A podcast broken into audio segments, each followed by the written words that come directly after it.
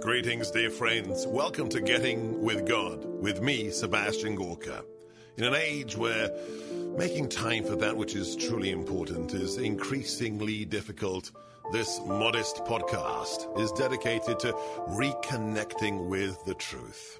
The truth that is unchanging, unbending, the truth from our Creator. Each episode will see me reading one or two chapters from the Bible and give you an opportunity to rededicate yourself to that which truly matters. Let's begin. Luke chapter 8 The Galilean women follow Jesus. Afterward, Jesus journeyed from one town and village to another, preaching and proclaiming the good news of the kingdom of God. Accompanying him were the twelve and some women who had been cured of evil spirits and infirmities. Mary, called Magdalene, from whom seven demons had gone out. Joanna, the wife of Herod's steward Chuza, Susanna, and many others who provided for them out of their resources. When a large crowd gathered, with people from one town after another journeying to Jesus, he spoke to them with a parable. A sower went out to sow his seeds, and as he sowed, some seed fell on the path and was trampled, and the birds of the sky ate it all up. Some seed fell on rocky ground, and when it grew, it withered for lack of moisture.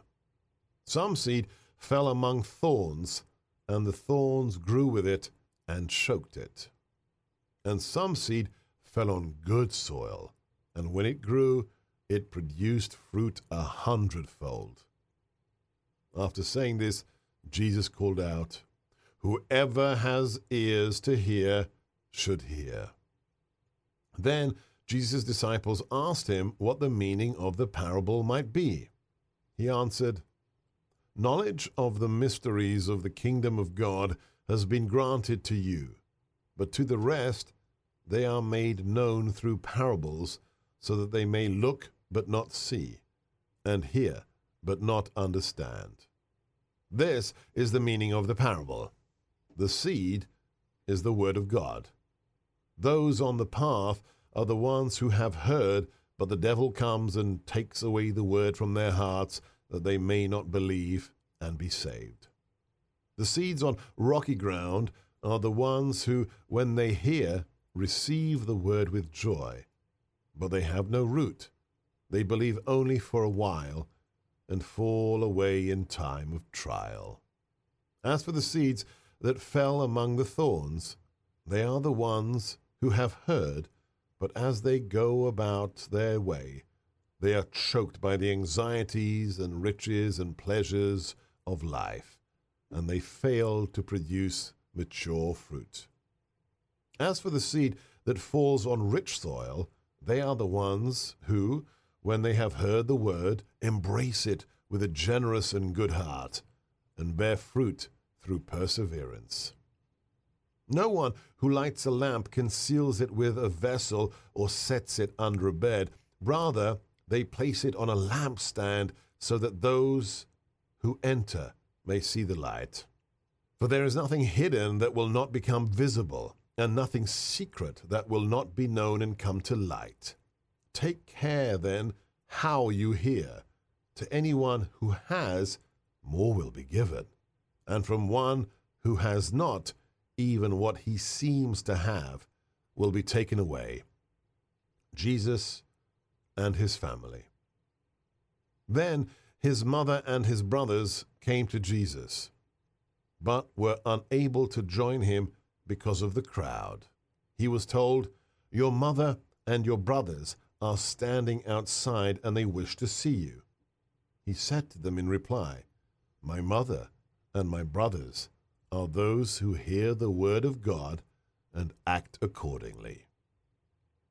One day, Jesus got into a boat with his disciples and said to them, Let us cross to the other side of the lake.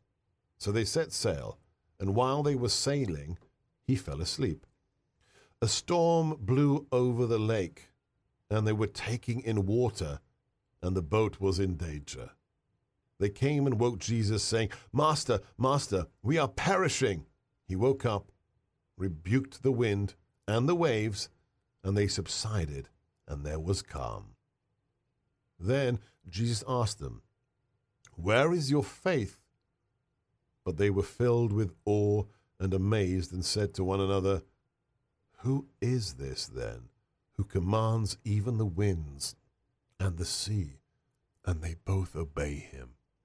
Then they sailed to the territory of the Gerasenes, which is opposite Galilee. When Jesus came ashore, a man from the town who was possessed by demons met them. For a long time he had not worn clothes. He did not live in a house, but lived among the tombs. When he saw Jesus, he cried out and fell down before him. In a loud voice he shouted, What have you to do with me, Jesus, Son of the Most High? I beg you, do not torment me.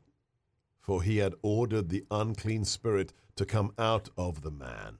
It had taken hold of him many times, and he used to be bound with chains and shackles as a restraint, but he would break his bonds and be driven by the demon into deserted places. Jesus asked him, What is your name? He replied, Legion, because many demons had entered him. And they pleaded with Jesus not to order them to depart to the abyss. A herd of many swine was feeding there on the hillside, and they pleaded with him to allow them to enter the swine, and he let them. The demons came out of the man and entered the swine, and the herd rushed down the steep bank into the lake and were drowned.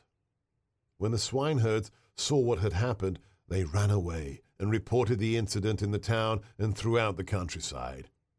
People came out to see what had happened, and when they approached Jesus, they discovered the man from whom the demons had come out sitting at his feet. He was clothed and in his right mind, and they were seized with fear. Those who witnessed it told them how the possessed man had been saved. The entire population of the region of the Gerasenes asked Jesus to leave them because they were seized with great fear. So he climbed into a boat and returned. The man from whom the demons had come out, begged to remain with Jesus, but he sent him away, saying, Return home and recount what God has done for you. The man went off and proclaimed throughout the whole town what Jesus had done for him. When Jesus returned, the crowd welcomed him, for they were all waiting for him. And a man named Jairus, an official of the synagogue, came forward. He fell at the feet of Jesus and begged him to come to his home because he had an only daughter, about 12 years old, and she was dying. As he went, the crowds almost crushed him, and a woman afflicted with hemorrhages for 12 years, who had spent her whole livelihood on doctors and was unable to be cured by anyone, came up behind Jesus and touched the tassel of his cloak. Immediately, her bleeding was stopped Jesus then asked, Who has touched me? While all denied it, Peter said, Master, the crowds are pushing and pressing in upon you. But Jesus replied, Someone has touched me, for I know that power has gone out from me.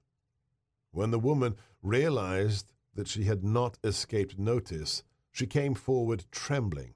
Falling down before Jesus, she explained in the presence of all the people why she had touched him and how she had immediately been healed.